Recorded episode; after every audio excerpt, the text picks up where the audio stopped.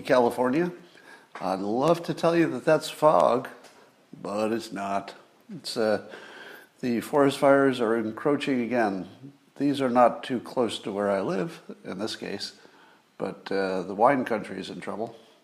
How, however, that's not our concern right now, because at this moment in time, everything is perfect. Sure, people are having trouble everywhere, but are you right now? No. You're watching Coffee with Scott Adams. Possibly the best part of your day. No, probably the best part of your day. And everything's starting to go really well for you, anyway. Too bad about other people. But uh, you're doing great. And the only way that you could do better is with a simultaneous sip, and all it takes is a cup or mug or a glass of Tiger, chalice or stein, a canteen, jug or flask, a vessel of any kind. Fill it with your favorite liquid, I like coffee. And join me now for the unparalleled pleasure, the dopamine hit of the day, the thing that makes everything better, except my air quality. It's called the simultaneous sip, and it happens now. Go. Ah, yeah. Yeah, yeah, yeah, that's good. Here's the coolest thing that happened yesterday. I saw an advertisement for uh, an electric bicycle for the water. that's my own description of it. It's a, they call it a hydrofoil, and it's the Manta 5. And you ride it like a little bicycle, and you pedal it, and uh, there's a little propeller underneath you and it's just a bicycle kind of a frame, except that it has some kind of floating device underneath it. And uh, it has a, an electric bicycle kind of assist. And I looked at the video of people just zipping around on that thing, and I thought, ah, you know, when I, the first time I rode an electric bike, and I told you about this, I realized that this is really the future. You spend 10 seconds on an e bike, and you wouldn't want to do any other kind of transportation. It's just a cool feeling.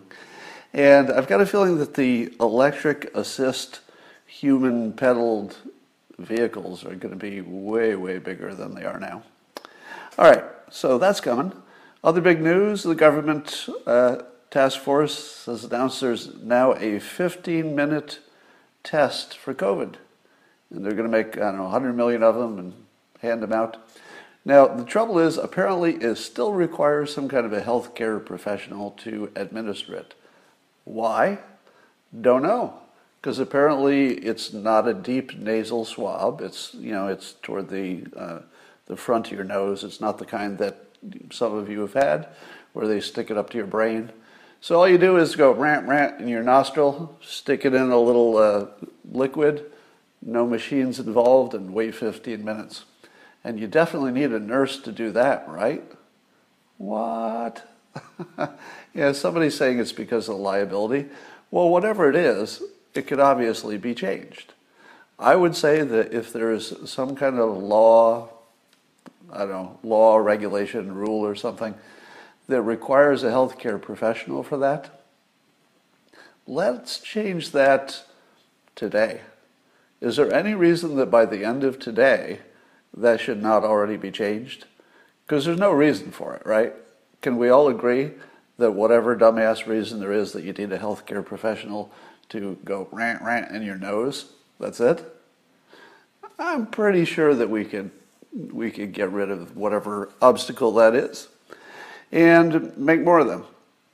Now, it's not quite where we need it to be, where you where you've got like a one dollar test that everybody can do at home three times a day.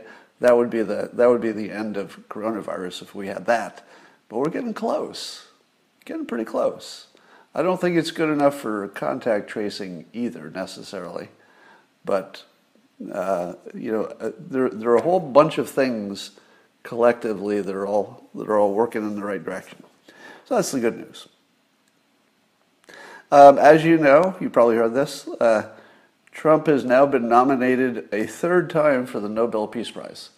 Three separate nominations. And what's interesting is each nomination is different. In other words, he's not being nominated three times for exactly the same reasons. Three separate reasons. uh, you know, they're related, of course, but he's done enough now that you could have three legitimate nominations for the Nobel Peace Prize, you know, at the same time. Uh, how would you like to be debating against a guy who just got three separate Nobel Peace Prize nominations? Now, will he win any? I, I don't know. You know, would I say any? Will he win one? I don't know. But three nominations for three completely defendable, defensible reasons is pretty strong. Um, the Portland police are getting more aggressive. And one of the things that they're doing is trying to take the shields away from the protesters. I guess they found a, they found a big stockpile of shields and they went in and they took them away.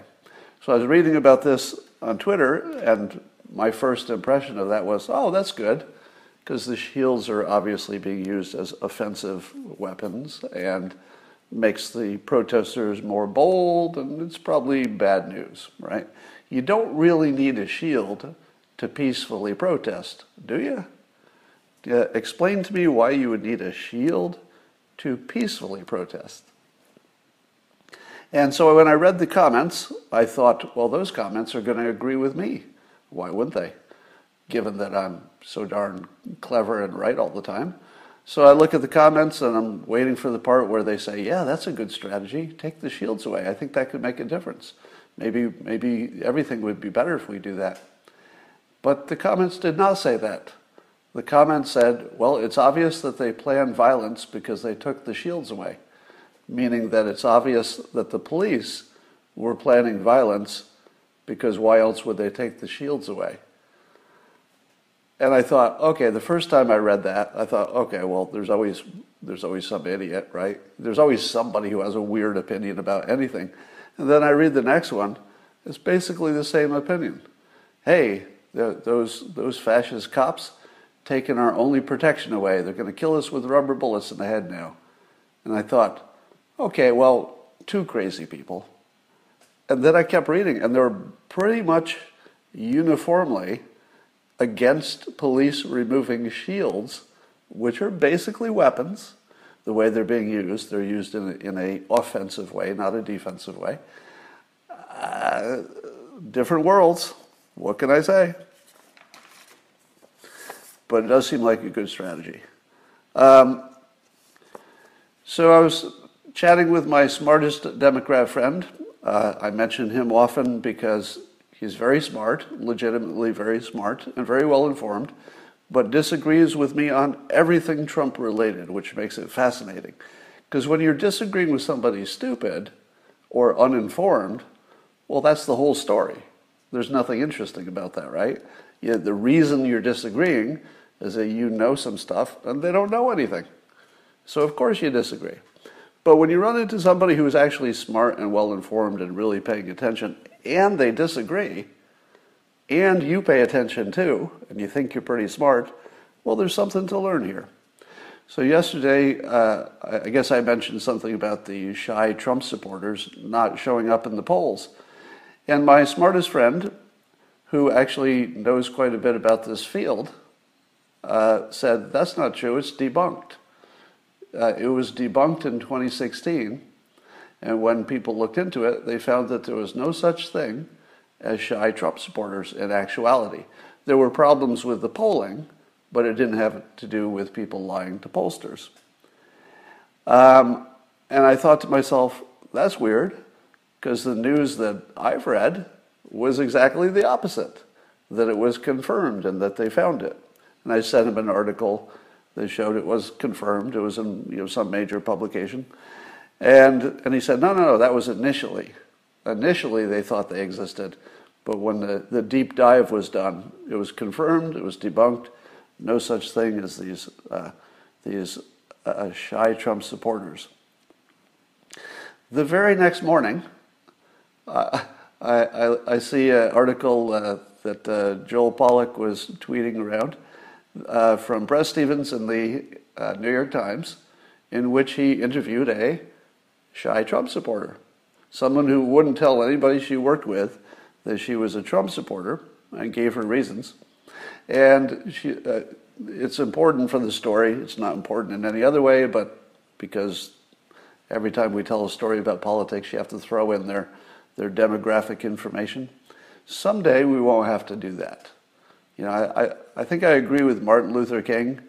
Uh, you know, someday we won't have to throw in somebody's gender and sexual preference and ethnicity just to tell a frickin' story.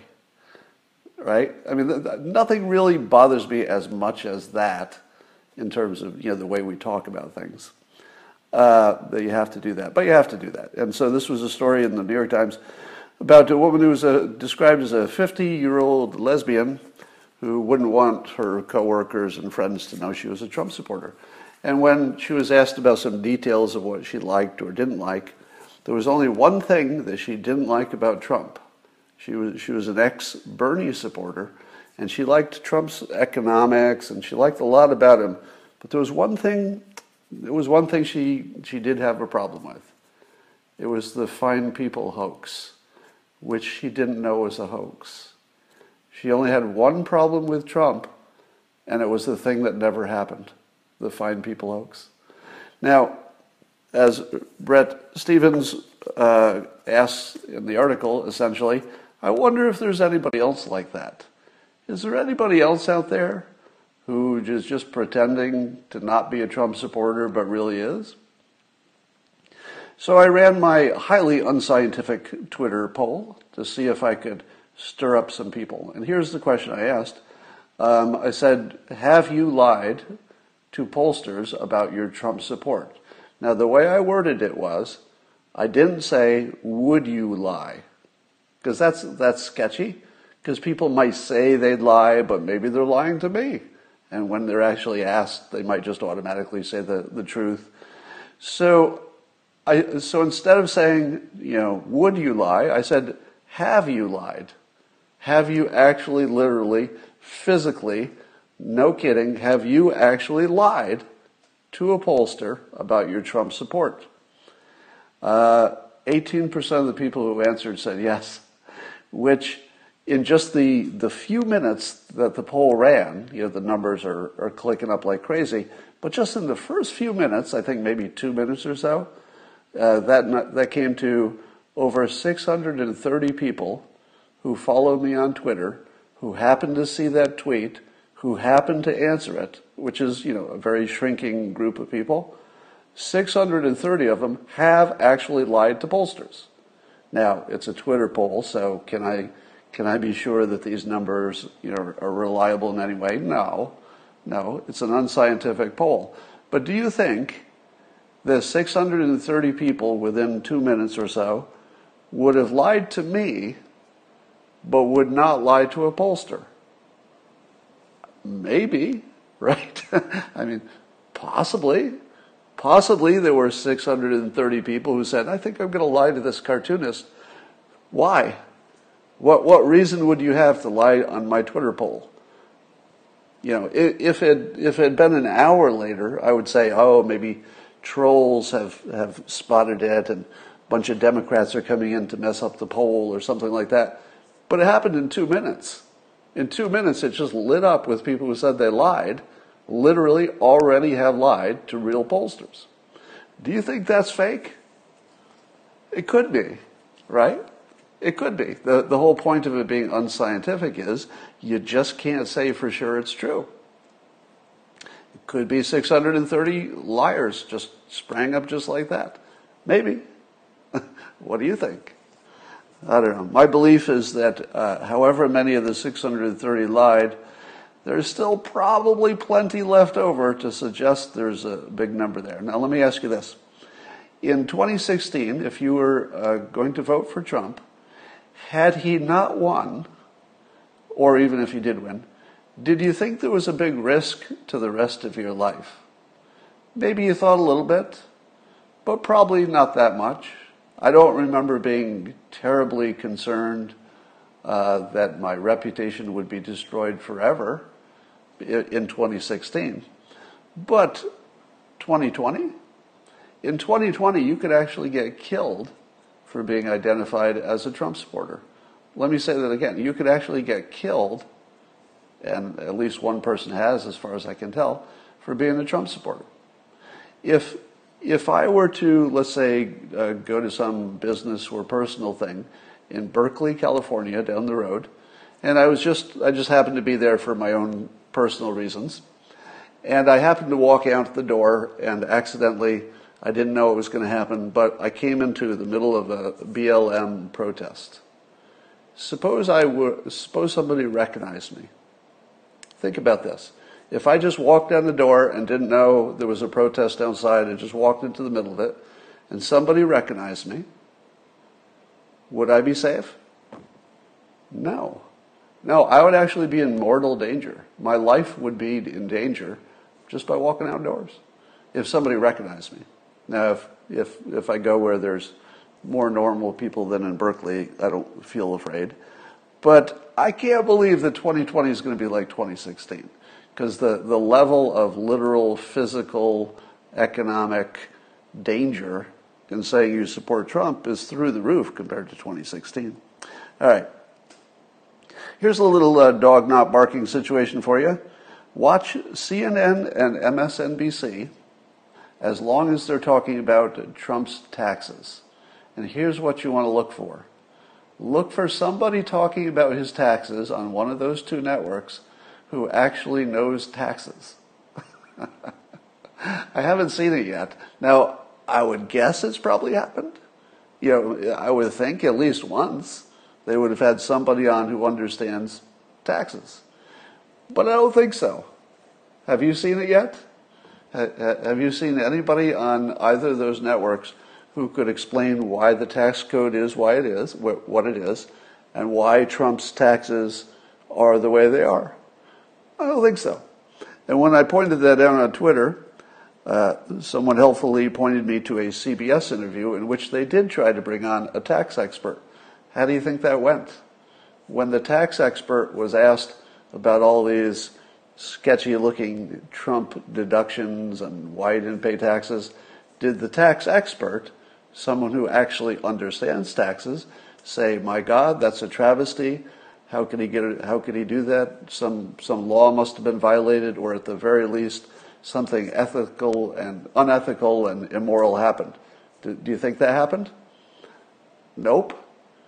The tax expert said, "Yeah, that's those are just standard deductions. It's just the way. Basically, this is the way you do it. This this uh, deduction was available, so he took it." One of the things I learned by watching that and I've been waiting to hear about this because I hadn't heard about it at all, is there the, the point of the audit is that the, and he is being audited, Trump is, is there was a $72 million uh, tax rebate, I guess you'd call it. In other words, the government paid him $72 million uh, that he had previously paid in taxes. They gave it back. And I didn't know what the situation was, but apparently it was this. Uh, Obama in the Obama era, they passed a law that said you could um, you could take into account losses for uh, earlier prior years than before. So the only thing that happened is that Trump uh, initially did not have any way to write off that 72 million. He'd already paid it. It was just gone. It was just money that was gone. But Obama changed the law specifically for companies like his where they had a they had a loss and they hadn't they didn't get the benefit of it because it was too far away. So all Trump did apparently, his lawyer said, "Hey, there's a new law. It totally applies to us. So we're going to apply for this 72 million." Apparently, they filled out the paperwork. Apparently, the government looked at it. Apparently, the government said, "Yeah, that looks good," and they mailed him 72 million dollars. So if you think that whatever happened there was some sketchy thing, I doubt it. I mean, I'm not even sure why it's being audited because it sounds like it was pretty straightforward. But that's not that's not the way you heard it from the New York Times, is it? yeah. Did you hear that in the first 24 hours or so? Did anybody explain to you that all Trump did, his his, his accountants did, was they applied for uh, a rebate that Obama made available? That's it. That's all that happened. That whole part of that story. There, now, there may be more to it, which would be the subject of the audit, but it's not in evidence as far as I know. All right. Uh, here are some other things that people who don't understand how finance and taxes work have been thinking. The first thing is, I think that a lot of people believe that when they hear that Trump owes $400 million or whatever the number is, I think that people who don't understand how money works, when they hear that Trump owes 400 million, they think that he's 400 million dollars in the hole, meaning that if he paid back all that 400 million, he would have less than zero money left over. you, you know, he, he would use up all of his money to pay off the 400 million. That's not the case. He's just a guy who has some debt, and apparently, according to him, it's not much debt compared to his assets. So, like anybody who's got, let's say, a good income, but they also have a, a home mortgage, the home mortgage doesn't mean that they owe more than they have. It means there's a little bit of debt in a larger picture. So that's the first thing that the, the money morons don't understand is that, that debt isn't necessarily a big deal. The other thing that uh, I see them jabbering about today is there's some indication that Ivanka was paid a $26 million uh, consulting fee. Now, we don't know if this is true yet, right? But this is the way it's being reported. And it's being reported like that's some kind of an illegitimate write off. That, that he's, he's figured out how to save taxes by paying his own daughter a salary, not a salary, but a consulting fee of 26 million. And that's pretty tricky, right? You save some taxes there. Yeah? All, all, all the, uh, all the people in the news are pretty sure that looks a little sketchy because, you know, normal people can't do that, right? Well, here's the part they're leaving out. the amount that Trump saved in taxes for his company by paying Ivanka is exactly identical to the amount that Ivanka paid in taxes because she made an extra $26 million. There's no difference. The government got exactly as much taxes, as far as we know, unless there was something weird going on with their taxes that year. But as long as they're both in the top tax range, which they would be, the tax is just paid a different way, but it doesn't change it. So it's basically a mechanism for, let's say, it's, it's an estate planning mechanism but how about this? Do, do you think Ivanka was worth $26 million in one year? I do. I do. Yeah. If, if you look at what Ivanka adds to the, the whole operation, you know, both in the White House and then, and then you look at presumably what she added to the whole operation when she was, you know, in private business, if you tell me that that wasn't worth $26 million, whatever it was, you know, I don't know the details, but I would say that's in the range. That doesn't even seem, that doesn't even seem high. But here's the cool part. If Trump could pay Ivanka 26 million, which I think we'd agree was completely optional, right? Optional in the sense that if he was bleeding cash and couldn't pay his bills, would he have paid Ivanka 26 million? I don't think so. So it sounds to me like he had enough cash flow that paying off his debt wasn't going to be a big problem. Because if you can't pay off your debt, I don't know that you would necessarily move $26 million to your kid as part of your estate planning. I think you'd keep it and pay your debts because it would be better to keep the big operation afloat than it would be to temporarily just hide some money there and hope that that worked out in the long run. So that's the next thing we learn is that probably, at least before coronavirus, which hurt everybody, he probably had enough money to pay off his debt. Now, here's the other thing.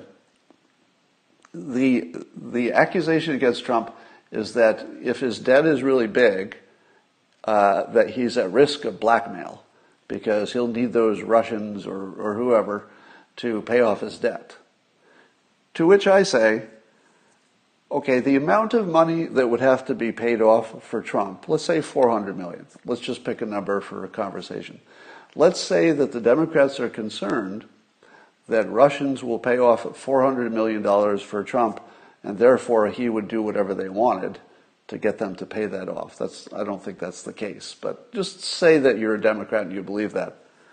Here's the thing is there some other politician, is there some non billionaire politician, uh, a senator, a president, is there somebody you can imagine who would not be influenced by $400 million? because paying off somebody's debt is only one of many ways you could give somebody a lot of money if you were inclined to do that. It's fairly easy to do legally. You just you just make sure that there's some investment in something that their brother-in-law was investing in. You know, you just make sure that somebody in their circle got a lot of money, and it's sort of untraceable. So if Russia wanted to put a shitload of money into bribing a, an American politician, they don't need to depend on them having debt. That's sort of an irrelevant detail.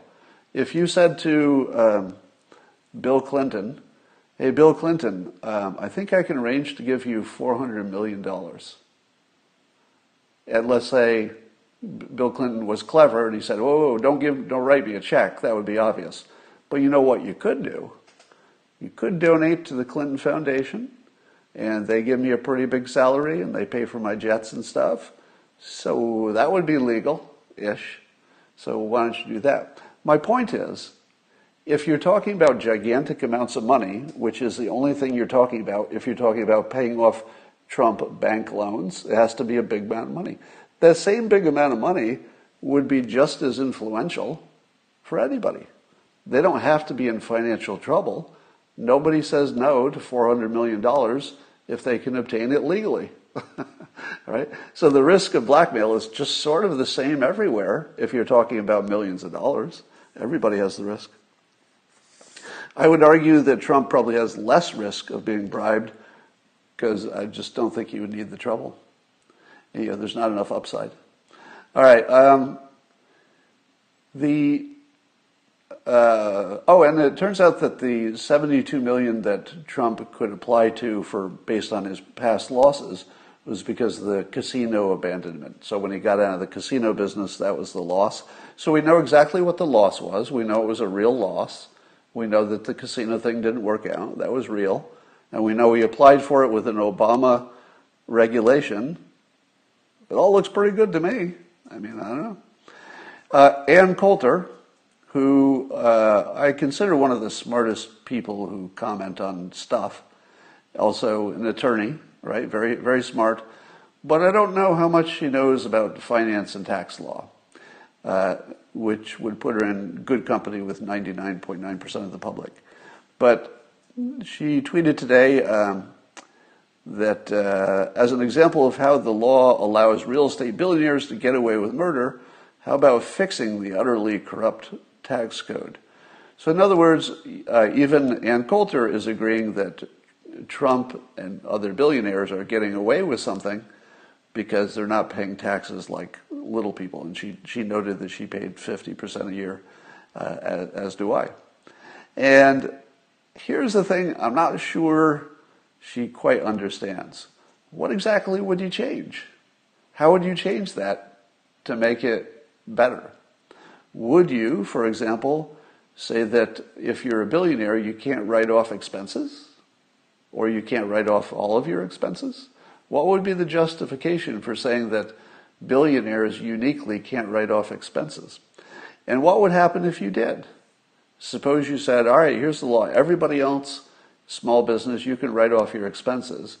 But if you're a billionaire, you can't, or you can't write them off all. What would that do?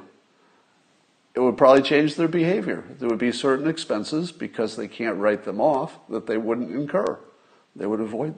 And the reason that the tax law exists the way it does is to encourage business and encourage the greater good, even though there's some you know, minor inequities that happen because of it, it's for the greater good.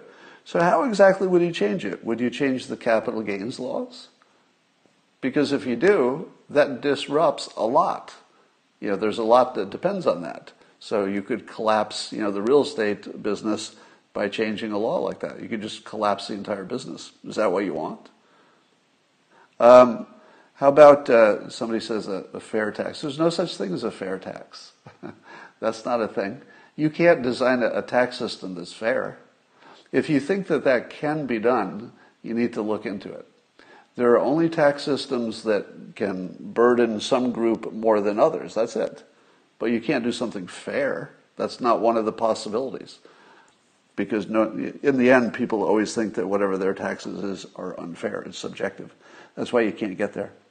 So if anybody can come up with some specific thing that could be changed that wouldn't collapse the economy or destroy an industry that's vital to the United States or something like that, I'm all ears. But I think there's some kind of, uh, the people who don't know tax laws, I think they imagine there's some obvious fix here. It's like, well, it's obvious. It's sort of obvious. This is all wrong, but if you tweak this, things will be fair and we'll, the, the economy will be great. It doesn't really work that way. Doesn't work that way at all. Um, yeah, the, the flat tax uh, is a talking point, but it's not. There's a reason that it's never gotten anywhere. It's because as soon as you start digging into the details, it all falls apart. You know, I mean, if it if it could work, that'd be great. But it's I think that ship has sailed. Um, there's also the accusation that Trump wrote off his haircuts, and on Twitter, that is being seen as an obvious unethical thing that's no fair and it shouldn't be allowed. To which I say, well, there's somebody who doesn't understand how taxes work, because is anybody suggesting that the $70,000 he wrote off for haircuts, is anybody suggesting that the IRS has disallowed that? They haven't disallowed it. If it's not disallowed, it's allowed. All right. If if your uh, if your accountant is not putting in deductions that get accepted, you need to get a better accountant. But this is an example of a, of a deduction that was accepted. Now, why would his haircuts be allowed and yours would not? Why is it that you can't write off your haircut? Well, let me give you a possibility. Is it possible that there was a contract employee who, who was part of the cast of, I guess, The Apprentice, because the haircuts were related to his work on The Apprentice, and did that person get paid an actual, you know, fee for being on call to play with his hair and to cut it, and probably also, you know, to make sure it's in good shape for the for the camera? That's an employee. That's an employee who probably he paid as opposed to the production company paying. If you pay an employee, it doesn't matter what they do. it doesn't matter that they cut your hair or if you pay a contract person.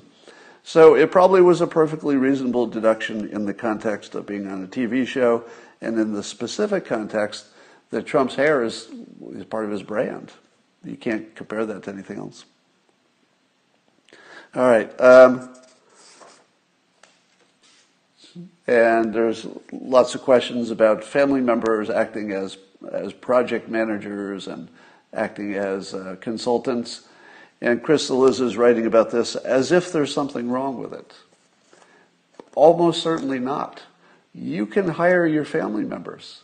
There's nothing wrong with that. You can overpay your family members. You're allowed. you can overpay your family members. And in this case, because so much money is involved, it just transfers who pays the taxes. So, you know, if, uh, if Eric Trump is paying more taxes and Donald Trump is paying less, it's the same amount. It's just moved to a different pocket. Um, in case you didn't know, over at Locals, for those who don't know, uh, there's a subscription service that I'm part of. Also, an investor, by the way. Full disclosure, I have a small investment in it. And that's where I do some of my, um, well, all of the stuff that I don't put on Twitter that's worth seeing. So the provocative stuff, and I'm putting a lot of micro lessons there on success and persuasion, etc., things you don't see on Twitter. Um, but Greg Gutfeld has joined Locals. So if you want to see the stuff that you're not seeing elsewhere from Greg, go to locals.com and look for Greg Gutfeld, and uh, you'll be glad you did. So look for that. Um, so the big debate is tonight. Of course, I'll be I'll be tweeting, and I was watching a Brit Hume uh, interview, and I hadn't seen Brit Hume use these words before. And he was talking about Biden, and he and he described Biden as quote plainly senile. Plainly senile. Do you remember it wasn't long ago we were saying things like, well, he may have lost a step. Or we were saying things like, well, you know, he, uh, he, doesn't have the same mental acuity. But day before the uh, debate or day of, Brit Hume says he's plainly senile. Now, the reason this is important is that if you if you don't follow Fox News, if you were to rank, you know, the, the opinion people to the news people in terms of credibility, you know, the, the more opinion the opinion they are, you would say they have less credibility in terms of the factual part, and the more news oriented they are, the more credible they are. So on the on the most credible end, you'd have Brit Hume, right? You know, Bret Baier, Brit Hume, you know, these guys are considered even by independent people as fair and, you know, pretty much down the middle kinds of players. And even he's willing to go on national TV and say plainly senile. It's that plainly word, word that, that got me, because plainly says you don't have to talk about it. We're beyond the point where this is a conversation of whether or not it happened. We're, we're completely at a point where it's plain. You know, I see it, you see it, we all see you senile. And I can't believe he used that word, just put it out there. So Trump's strategy tonight, um, I don't know if he has a strategy per se, but I would guess that he's going to try to get uh, Biden uh, worked up don't you think? it seems to me that the most obvious thing that Trump would do is try to figure out how to get under his skin and make him mad. Now, Biden knows that because everybody will be telling him he's going to try to make you mad. Don't get mad. Don't get mad. So I think you're going to see the Biden uh, over smile. Do you know what I mean by the Biden over smile? It's where he has to listen to Trump say bad things about him and bad things about Hunter, but he wants to act like he's not fazed by it. So he does the over smile. Let me do the over smile for you. It looks like this. Yeah, yeah. If, if you're listening to this on the podcast, it's not very interesting. But he squints his eyes really high, and he just does this really fake-looking smile that doesn't match the eyes. That's how you know it's fake. So look for the Biden fake smile. Uh, and of course, Trump is going to go after Hunter, right? Because that's the most obvious thing that would get um, Biden uh, worked up. So, uh, if if Trump is playing it right, he should probably not introduce any new ideas that would be headlines of themselves. Because I think he wants to not make news except for whatever news Biden generates by being, you know, by being tweaked by him. I would love to see um, Trump make a full-throated play for the black vote, which he might. Wouldn't you like to see Trump just say, "Look, what have you done for the black population of this country? Now look what I've done and already plan to do. Look at my portfolio of what I'm doing for Black America. Compare it to everything you've d." and, and give me a frickin' break. These are not even close. We're not even in the same zip code of what I've done compared to what you did in 47 years, which amounted to what, putting black people in jail? That's what you did? So I think Trump could tell a story that would just kneecap the black vote quite, quite factually. He wouldn't have to add any hyperbole at all. He, he could just lay it out there because at this point, it's just factual. And I don't know what Biden does with that except go for the fine people hoax. And here's the thing I know is not going to happen, but I would love for Trump to debunk the fine people hoax explicitly. Now, if Joe Biden brings it up, which there's a very high likelihood he will, what will Trump do if the fine people hoax is brought up? How do you deal with it? Here's how I'd do it. Given that they have a, a time constraint, and so Trump would not have time to go through the whole, well, it's a fake news, they edited this part out, etc. If you wanted to get to like the most clean, quotable part, I would say, here's what I said that day. I said that the, uh, the white nationalists and the neo Nazis should be condemned totally. That's my exact quote. If you look at the tapes that you think I said fine people, you'll see that they cut that out to make it look like I was talking about a different group. So it's fake news. I said this sentence exactly without prompting that they should be condemned totally. Isn't that right, Chris Wallace? now, Chris Wallace, he's not going to do fact checking, but uh, maybe he could help out with the question, if you know what I mean. All right. Um, so there's a. It looks like the uh, grand jury um, stuff is going to be released on the Breonna Taylor situation. So we're going to get to hear, the public is, the exact deliberations in the grand jury. I don't know how often that happens, but I think that's a good idea. Transparency will probably help. Um, the uh, Ilhan Omar situation with the ballot harvesting is getting interesting, but I'm worried that it's going to go into the uh, into the um, the news black hole. What what would be a bigger story than undercover film of Ilhan Omar's uh, campaign people seem to be paid by the campaign, uh, allegedly, uh, collecting all these mail-in ballots and doing sketchy things with them. What what would be, you know, what would possibly be a bigger story than that? And it's sort of disappearing, isn't it? I, I, think the CNN is largely just ignoring it, MSNBC largely ignoring it. Uh, they may have done a mention of it and then just moved on. So it's the the ability of the news industry to make something go away is the scariest thing that you'll ever see. It's one thing that they tell a story that's not true.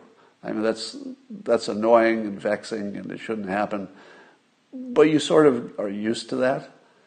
But making a story go away that is actually a true story, just making it go away, that's dangerous. That's really dangerous.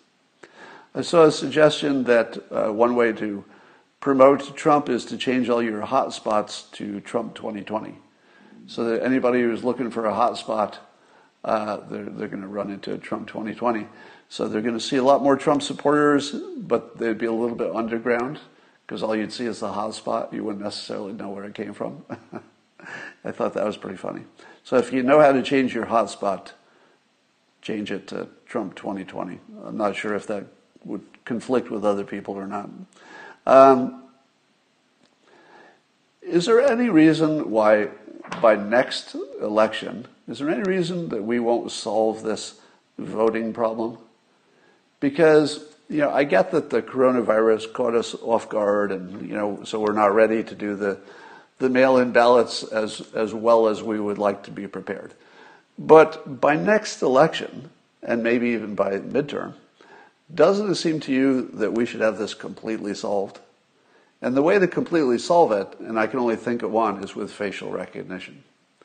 There has to be a way, both for home, you know, mail-in votes, but also for in person, there has to be a way to use facial recognition to guarantee you're getting the right person voting. Now, the, the company Clearview is, I think, the leader in that area right now. And they seem to be, they do, I think, the best job of, uh, of dark faces. You know, sometimes you get the false false identifications with some of the, the lesser technologies. I think Clearview is the leader in that in terms of getting actu- actually accurate facial recognition. So in two years, there's just no excuse for not having facial recognition as at least an option or at least something you're testing. Uh, um, all right. Do you believe that the polls are uh, with Biden winning by a lot? Does that sound right to you? Because it seems that the average of the polls have Biden up by, well, I don't know, six nationally, 9% in Pennsylvania, something like that. Does that sound right to you? that doesn't even sound close to right to me. Um, but we'll see. We shall see. All right. Um, that's all I got for now. So I'm going to be uh, watching the debates with Christina tonight. I will be uh, tweeting as I as I see things develop. Um, you know, there there are predictions that this will be the most watched presidential debate of all time. And when I heard that, I thought to myself, yeah, you know, I, I think that's true. I think this will be the most watched presidential debate. But you know what else it could be? I'm not going to say that this is a prediction, but it is not impossible. It will be the most watched televised event of all time. I'm not going to predict that that's the case, but it's possible because of the, the specific dynamic of, of it being Trump, it being 2020, uh, the stakes seemed so high, and the fact that um, the real fun here is watching Biden try to keep it together and watching Trump, the world's greatest trash talker, try to set this guy off his game on national TV. Now, if you can tell me there's anything you've looked forward to watching more than that, I'm not sure I believe you. it, it, if you if you told me every sport, you know, the, literally there's no sporting event I would want to watch more than this. There is also no comedy I would be willing to watch more than this. There is no first run movie that I would want to watch more than this. This is literally the most anticipated thing on television that I can even remember. I mean, I don't remember anything that I've anticipated this much. I mean, I've enjoyed watching a Super Bowl now and then, but you know, those were just sort of routine. I wasn't really, you know, I wasn't really you know, loving it. Uh, I just sort of did it because it was a party time. This might be, just maybe, the biggest televised event of all time because there's nothing to compete with it, right? TV is awful. What else are you going to do? Why wouldn't you watch this? all right. That's all I got for now, and I will talk to you maybe tonight.